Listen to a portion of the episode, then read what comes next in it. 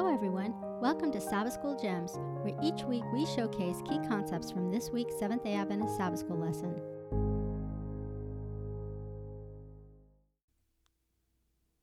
Hello, and welcome to another episode of Sabbath School Gems. This is lesson six for the fourth quarter for 2021 for Sabbath, November 6th. And it's titled, For What Nation Is There So Great? And it's from the quarterly Present Truth in Deuteronomy. And there's a lot to get to in here, so I'm going to try to go through it, and I'm going to go through it in the order that's in the, the quarterly. It starts out with uh, Moses addressing the people. So this is Deuteronomy 4 8. And it says, And what nation is so great that has statutes and judgments so righteous as all this law? That's Torah, which I set before you this day. And that's the memory verse.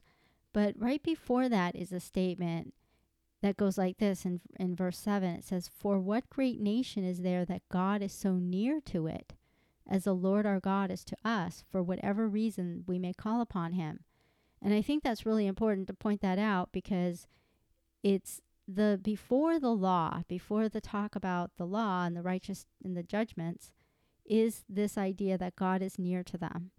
Because remember, I had talked about this in a previous gems about the triplet pattern and I even got some feedback that maybe I kind of ran that too too long talking about that, but I really think that pattern shows up especially many places in Deuteronomy, sometimes even within the same chapter. And it's that pattern that we talked about of it starting with the Lord saying, "See what I have done for you. Acknowledge my love. See if if if it's a, a man proposing to a wife, it's, you know, see this diamond ring as a token of all the good things that I want to give you. That this is just a token of it. And then it's followed by the next one, which I call B, and that's the invitation. The and will you enter into this covenant with me? Will you make me your one and only God? And and enter into this covenant. And then there's C, which is talks about ob- obeying and following the, the laws, and I will instruct you and I'll and, and, and you will respect me and obey me. It's kind of a natural outflow of that. So we see the same kind of pattern because it's talking about the God that's near to them. And then it's look at what a great nation that has these statutes and judgments. So I see it as kind of a similar pattern. And this pattern is all throughout Deuteronomy. It's, so later on in this chapter, in verses 12 through 14, it's the same pattern. In verse 12, it says, And the Lord spoke to you out of the midst of the fire. You heard the sound of the words, but saw no form, only a voice. Well, they didn't see the form because nobody could see God. I mean, even when he showed his glory to Moses, he had to hide him in the cleft of the rock. So, yes, they didn't see his form, but they heard it. And it says, and they lived through it because in Deuteronomy 4:33 it says did any people ever see the voice of God speak out of the midst of the fire as you have and lived? You see what God is saying is look I spoke to you. I spoke to you and protected you because he was protecting them so that they lived. He's showing look I want to get close to you. And then in verse 13 it says so he declared to you his covenant which he commanded you to perform the 10 commandments and he wrote them on two tables of stone. Now, this text is a little bit confusing. We have to go look at it. It says, He declared to you his covenant, which he commanded you. That word commanded is not a good word, I think. It's really he charged you. It's it's like he charged you to enter into this relationship. You know, it says commanded to perform. That sounds like, you know, you're dictating that this monkey perform a certain thing. But it's really more of he charged you, he he asked you, he's making this proposal to enter into this covenant. And then he it says and then the 10 commandments and he wrote them on two tables of stone. Well, that word too, commandment is not in there. It's the 10 dabar, it's the 10 words. It's it's actually words or spoken matters, but it's really words of the covenant. So that's that 10 words of the covenant. Now, we don't really know what's written on those tables of stone, and I know some people think that they know exactly what's written on it, but the fact is, we don't have those tables of stone today, and they could be 10 literal words on there as far as we know. And I know, you know, Ellen White saw visions of it and things. And that's fine. If you want to believe that you know exactly what's on those tables of stone, that's fine. But it's still, whatever's on there is not a list of items you have to do, like a tit for tat. It's it is the covenant. It's the 10 words of the co- covenant, whatever that is. Maybe, you know, you follow me and make me your one and only God, and I will be a God to you. And, you know, it's kind of like in a marriage, I guess it would be, you know, you say your vows, you say, yes, I will take this person to be my lawfully wedded spouse for the rest of my life or whatever. And, and so it's kind of like that. It's like, that's just the very beginning. That's just the, the vows, you know? And so I think that's how I view that, those 10 words. So what he's really saying is, he declared to you his covenant which he invited you to enter into with him, and he wrote it on these tables of stone. And then the last one in verse 14 And the Lord commanded me at that time to teach you statutes and judgments that you might observe them in the land which you go over to possess. And this is kind of like the marriage now. Now you're living with the person, you're getting to know them and you're pleasing them and every day you're waking up how can i please them and god is giving us good things and we're listening to him and doing what he wants and so that's what that is with the statutes and the judgments so i think this whole passage is not what the lesson says it says so now israel because of what i have done for you you must obey the following and that just sounds misleading because it sounds like, look at what I did for you. So now you owe me. You have to obey me. And I mean, if a man said that to me and said, look it, I got you this diamond ring. I did these things and now you have to marry me. Um, I think a woman would be running far the other way because I don't think that's how it goes. I think it really is God saying, you know, look at all these beautiful, wonderful things that I want to do for you. Look at the things I've already done for you. When you enter in this covenant relationship, it means that I'm going to be your only God. You're going to listen to me. You're not going to listen to anybody or any other God. And you're going to be listening to me, and I'm going to be teaching you statutes and judgments, and you're going to be doing them lovingly and willingly do them.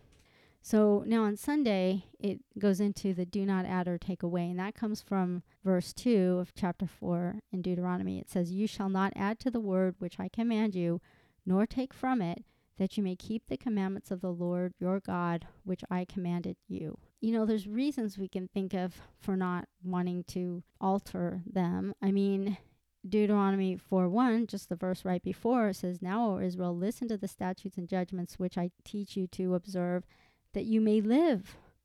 So, I mean, these are life giving instructions. These aren't just some suggestions. In Psalm 19, it says, The law, the Torah of the Lord is perfect, converting the soul. The commandment, the mitzvah of the Lord is pure, enlightening the eyes. So, you can see how these commandments that God are giving are, are life giving. They're defining how his universe operates. And if we work within that, we're going to have his blessing and his protection because we're living in alignment with how his universe was made. It's not to me when it says don't add or take from it that it's this complete checklist. I mean, we know that. We know like it doesn't say do not smoke cigarettes or do not take drugs or things like that. It's not it's not intended to be a checklist. In fact, just the fact that it's saying don't take from it or don't add to it, it's really proving that it isn't a checklist. It wasn't meant to be a checklist.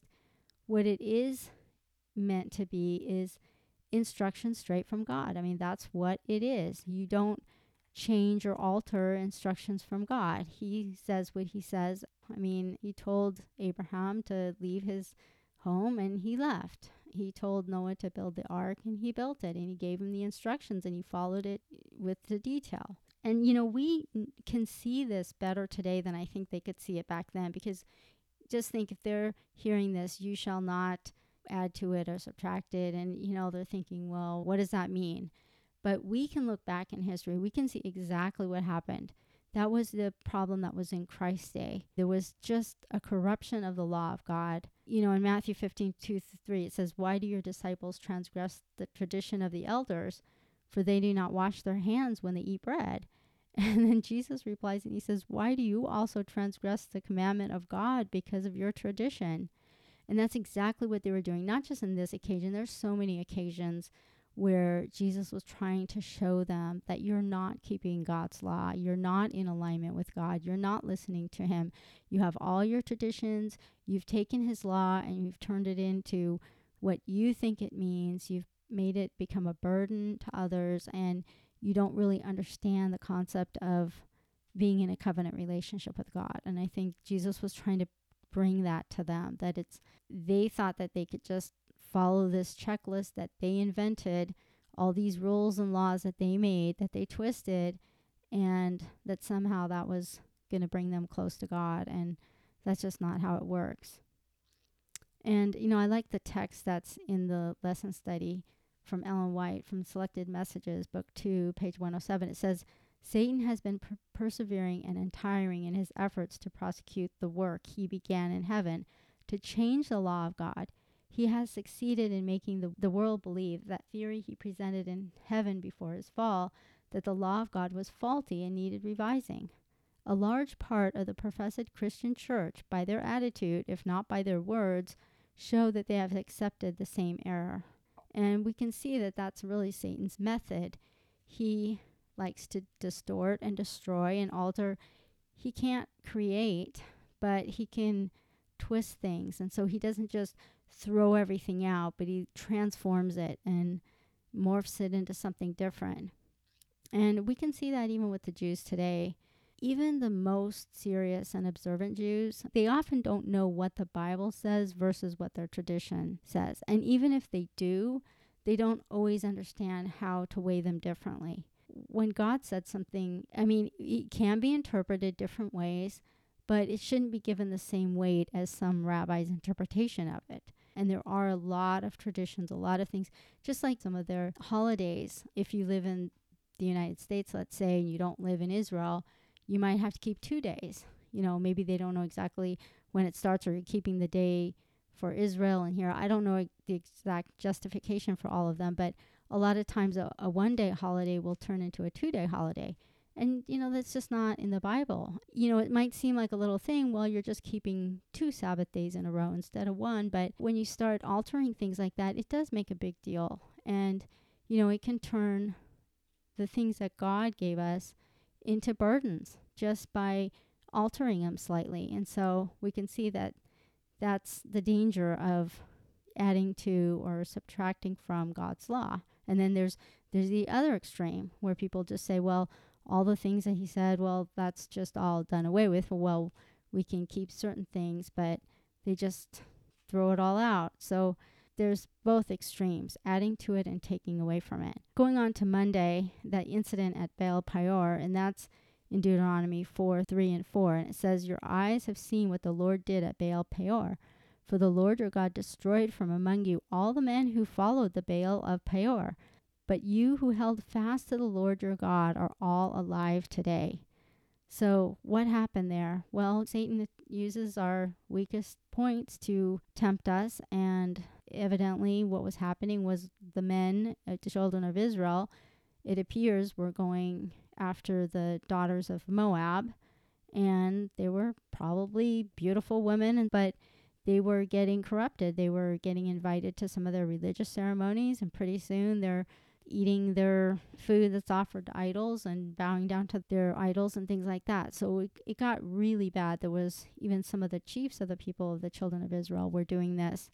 And it got so bad that Moses and the priests and elders were all convened at the tent of meeting. And if you remember, the tent of meeting was set aside outside of the camp. And that was where people were supposed to go to meet with God. So when they wanted to meet with God, they would go out there. And and so and and when Moses would go out there, when when Moses Moses's face would start to shine, he would go out there because he knew God wanted to meet with him. And the people would just stand in awe. You know, they'd be standing at, at their tents, at their at their doors of their tents and they would just watch Moses as he walks to this tent of meeting to meet with God. So it was a real intense time.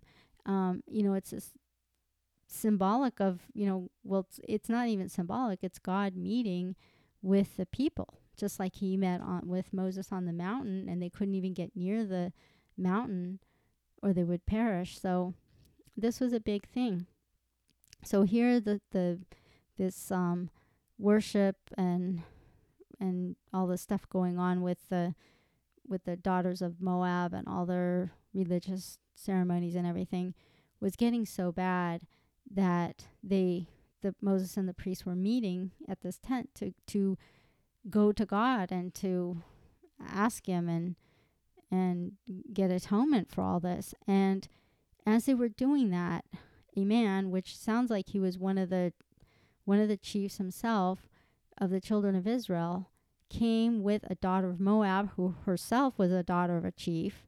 So this is high up. This is this corruption goes way up, and he br- brings her right in their sight, right in the presence, goes right by them, and um, that was too much for um, Aaron's grandson Phineas, and he just just gets filled with this this indignation and goes over there and um, puts a sword through both of them, the man and the woman that he had with him, and it says that at that God's anger was assuaged. And then and then it says 24,000 died of the plague. So does this incident sound familiar? It sounds really close to what happened with the golden calf incident. I mean, in there, you remember that they were they had the golden calf, and then Moses came down from the mountain and he called the Levites to his side. He said, "Who's on the God's side?" And the Levites all came to him, and then they all took their swords and went out and just slew their brother. And there was three thousand men that were slain that time. And then it says that the Lord plagued the people. So here we have the same thing. Here we have twenty four thousand people dying of the plague we have Phineas killing this man and woman, and then the, with the golden calf, there was three thousand men that were slayed. But then it says the Lord plagued the people. So, um, this is, I think you would call this the unpardonable sin. Although I don't like to say that, but because a lot of people question about what that really is. But if you're blatantly basically not choosing not choosing God. You're choosing to worship other gods and you're doing it right there right when God is coming down and meeting with you and and wanting to form this covenant. I mean, it's like cheating on your fiance when you're right driving to the marriage or something. And it's just it's just a really really bad thing. And I mean, what can you do at that stage when people are just blatantly disregarding the Lord and his and his proposal. And it also shows that sin sullies those that are around it because you know, just like the Levites had to go out and slay all the people and then they were you know, they had to slay the people. I mean, Phineas had to slay and it's not a small thing. In fact, God said what he did because he kind of dissipated God's wrath or he kind of did God's work for him. And so he says that he's going to have a un, um, a continuous priesthood. So that was going to be his reward for what he had done. Because what happens is when people sin, it doesn't just affect them, it affects others around them. And that's why the children of Israel, that's why Moses had to go and ask for forgiveness and atonement from God for the children of Israel. He wasn't asking on behalf of the people that were slayed. They were already dead. The the people that the Levites killed, they were already dead. He was asking on behalf of the rest of the people. And I'm sure there was people in there that didn't bow down to the golden calf or whatnot, but they still were part of this group that gets sullied by this. And so you can see how God doesn't he can't tolerate and it's when something is unclean it can i mean it's just like if you unintentionally touch a dead body you become unclean even though you didn't intend to do it so it really is a matter of sin just infecting others and God having to take care of that problem. And it, it sounds harsh, but then when you realize that God just can't exist, I mean, if he doesn't do this, if he doesn't purge the camp or he doesn't cleanse the people and and forgive them and relent of what he's doing, then he can't meet with them. So, um, and you know the he, I mean, it's God just can't dwell in the presence of evil. And last last week's gems, if you remember about the stranger, I one thing that I didn't mention in that one is that there's really just two categories. The reason why there's no such thing as stranger within your gates that we should treat them all the same is because God really only has two categories. He has people who are following him that want to enter into covenant relationship with him and he has those who do not. And there's no other real distinctions. With man, there's no distinctions. God doesn't care if you're rich or poor or this color or that. He's just looking at do you want to follow him or do you not? And, you know, there's like the clean and the unclean, there's no mixture of that.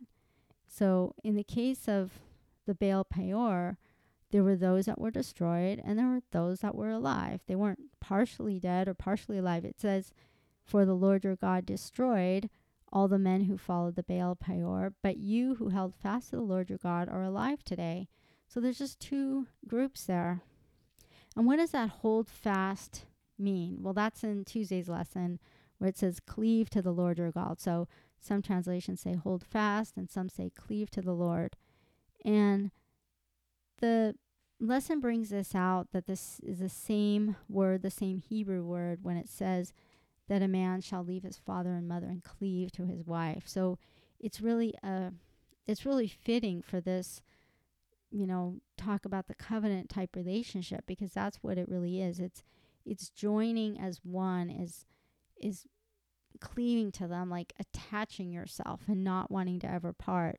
It's giving all of us all of ourselves to God and receiving life from him. The lesson says power from him, but you know, I'd like to think of it more as like a vital energy or or motivation or inspiration is coming from God He's directing our path and He's showing us the way. So we're connecting into Him. We're being grafted into that vine and and and getting the nutrients from it. Um, you know, because I think of like Deuteronomy 6 5, where it says, You shall love the Lord your God with all your heart, with all your soul, and with all your strength. That's what I think when it says to cleave to the Lord. And there's even a better text. There's a better text in Deuteronomy 13 4 and this one's really interesting because listen to all these different aspects that it talks about. It says, You shall walk after the Lord your God and fear him and keep his commandments and obey his voice, and you shall serve him and hold fast to him. So look at all these things that are trying to describe this cleaving. It's walk after him. So go forward and following in his footsteps. And then it says to fear him. So we went through that before, where it's reverence, awe, and, and admiration and like an emotional respect. This is reverencing God as as God. And then it's keep his commandments. That's that word is mitzvah. And that word keep is like cherish or guard or make a protective hedge around. So you're really paying attention to what he's saying and then obey his voice, which is that shama kol, the hearken to what God says, to, to pay attention and to obey and to do and to implement. So it's not just a hearing, but it's really a, a hearing with an intent to to hearken to it. And then the last one is to serve him. Well, that's no, this that's the second one, to serve him. So to be in bondage to him or to be subject to his will. I mean, Leviticus 24:55 it says for the children of Israel are servants to me. They are my servants whom I brought out of the land of Egypt. That's when it was talking about the Jubilee and saying you shouldn't keep these, you know, if, if, if you have to keep them beyond their time of release, well, you at least have to release them in the year of Jubilee because because these children of Israel are servants to me only. They're not anyone else's servants. So That's what it means by serve him and then hold fast to him or cleave to him. And that's what, you know, clinging or joining or, you know, I think of Ruth and Naomi. Um, so, or, or, or newly wedded couples that just don't want to be apart ever. And so you just and and people that have been together for a long time that don't want to ever be apart. I mean, it's it's really um that's what it means to me when it says to cleave to the Lord your God, to walk after the Lord your God, to fear him, to keep his commandments, to obey his voice, to serve him and hold fast to him. Um, and then going on to Wednesday, for what nation is there so great?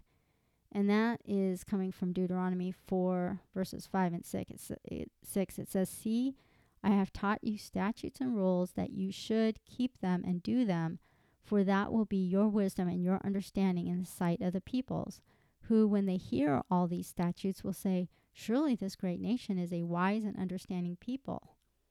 So I think of this as getting close to God is going to allow Him to speak to us. And if we do what He says, others are going to see that, you know, that what God is telling us leads to life. I mean, they're going to be drawn to God too. And I think that's the whole goal that God wants to draw all men to Himself. And, you know, what a contrast it is to today. Um, you know, for professed followers of God who just want to extract out a few items that God told Mo- Moses and just want to dismiss the rest.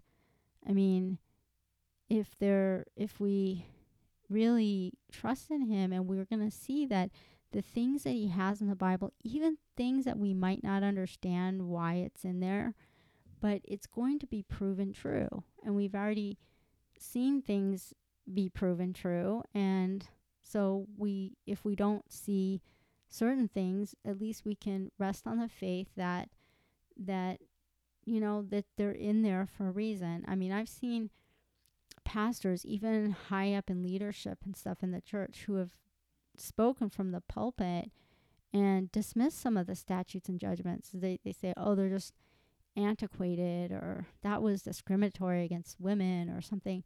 And I think that's really um that that's really dangerous, I think, to just dismiss these things that God had said just because we don't understand them or we misinterpret them.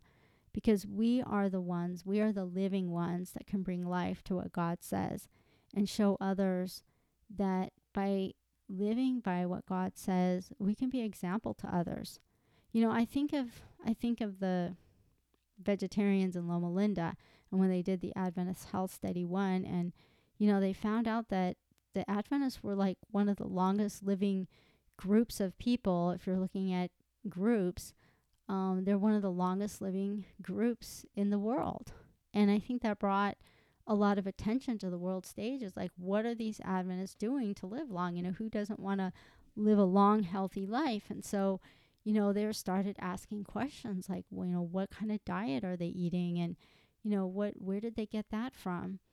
And unfortunately, of course, with Health Study 2 is probably going to prove the opposite because when people started to look into the Adventists and see, oh, you know, these Adventists were going to church and they were, um, they had family and God as importance in their life, but they were also eating a plant-based diet and nuts and and lots of good vegetables and things.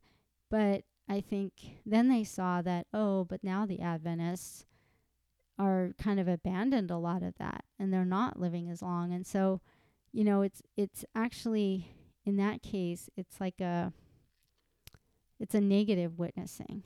And I think that's what could happen with the children of Israel or what did happen to them um, or could happen without God is that if they are professed people following God, but then they're really not following God, but the outside world doesn't really know that, but they just see, oh, they're following God. Oh, look what's happening to them.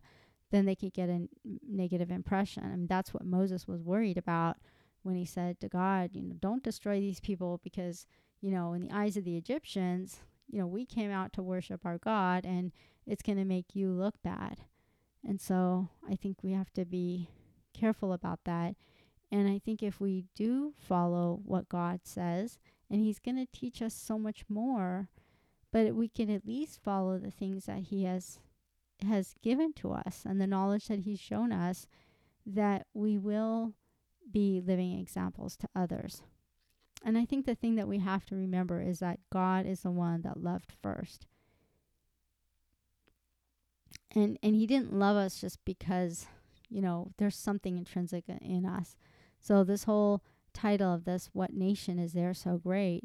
Well, it just reminds me of Deuteronomy 7 7, where it says, The Lord did not set his love on you, nor choose you, because you were more in number than any other people, for you were the least of all peoples, but because the Lord loves you. So God is the one who who gives us the opportunity to enter into covenant with him first. He loves us first and then he asks us. So it's not like the children of Israel were not some great nation. They just had a great God. And Thursday's lesson talks about your wisdom and your understanding. So that goes along with that text we just read. Deuteronomy 4 6. Keep them and do them, for that they will be your wisdom and your understanding in the sight of the peoples, who, when they hear all these statutes, will say, Surely this great nation is a wise and understanding people. Now, the lesson says that the statutes and judgments themselves were not what, what contained the wisdom and understanding, but it was wisdom and understanding came from their keeping the statutes and judgments, from their obeying them. So that the obedience was their wisdom and understanding. And I'm not sure I exactly understand that because I think of it as God was their wisdom and their understanding, not necessarily their obedience. Um, but it is true that the relationship comes first. I mean, the agreement to enter into the covenant then is followed by the listening, the Shema Kol. Um, but I think, like it says in Psalms 111, the fear of the Lord is the beginning of wisdom. A good understanding have all those who do. So the fear of the Lord comes first. The fear of the Lord is the beginning of the of wisdom, and then it says a good understanding have all those who do. So the first is the fear, the reverence, the awe of God, the respect, the entering into the covenant, and then the doing afterwards. So the, in, the, in other words, the works come after the faith. And their outward acts, so whether they got the instruction directly from God or through Moses, um, it is their outward acts, so is what other people see. Uh, other people see our outward acts, and that is what can show others that God's law is is good and right, and that God is to be loved and trusted, and that He knows what's best, and He can give us life, and He can give give us a good life here, but that's just a token of the better life that He has in mind for us in His kingdom. And I like that quote that was in the lesson, Christ's Object lesson, page 288, where it says, Their obedience to the law of God would make them marvels of prosperity before the nations of the world. He who could give them wisdom and skill in all cunning work would continue to be their teacher and would ennoble and elevate them through obedience to his laws. If obedient, they would be preserved from the diseases that afflicted other nations and would be blessed with vigor of intellect. The glory of God, his majesty and power were to be revealed in all their prosperity. They were to be a kingdom of priests and princes. God furnished them with every facility for being the greatest nation on the earth. And I mean, do we think that following God's instructions today can bring the same? I think so. I mean, I think Satan's biggest victory is just in getting people to dismiss what God has instructed man in the past and and to such a point that they can't even hear what he's instructing them today. So, I think that following God does bring blessing, but really the following comes after the faith. It comes after our desire for Him and our desire to enter into a covenant relationship with Him, a close relationship where we can hear Him. So, I guess just to wrap up in summary, the the children of Israel were great because God chose them. He chose them first. And he chose to offer them the covenant, which he is offering us today. And then he instructs them. Then when we hear him and we listen to him, then he instructs instructs us into wisdom and understanding. And I think we should the second point that we made is that we should be careful not to dismiss what God has relayed to Moses on the mountain. I mean, every syllable that he even uttered, I think, is important, but also not to change or distort it, because that may be even worse. And I guess the other thing that was brought out in this lesson is just are we cleaving to the Lord? Are we loving Him with all our heart and all our soul and strength and never wanting to let go? And I think that's what entering a covenant relationship is like. I mean, that's what that's what a marriage relationship is like anyway. You don't you don't you go into it with the intention never to part. And if we enter this covenant and allow God to speak his laws to us and write them on our innermost being in our heart, and I think that we can't help but be good witnesses to others. I mean, even those who don't choose God or his kingdom, I mean, they can still fear and tremble. I think they can still acknowledge and see that God's ways are right. That, oh, you know, if you follow God, that He is a loving God and that He intends to teach us how to be free of diseases and all these problems that we have. And even if we still ha- have the problems, because there's still going to be sin and still sin's still going to affect other people, but He wants to give us His promises for His better, a better life and a life in His kingdom as He intended it. So that's this week's gems. Hope you enjoyed it, and we will talk again next time.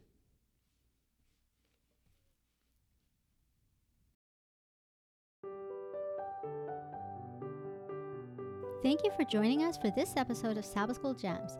If you enjoyed this podcast, please subscribe, give us a rating, and spread the word to others. Comments and questions can be sent to us at sabbathschoolgems at gmail.com. Bye for now.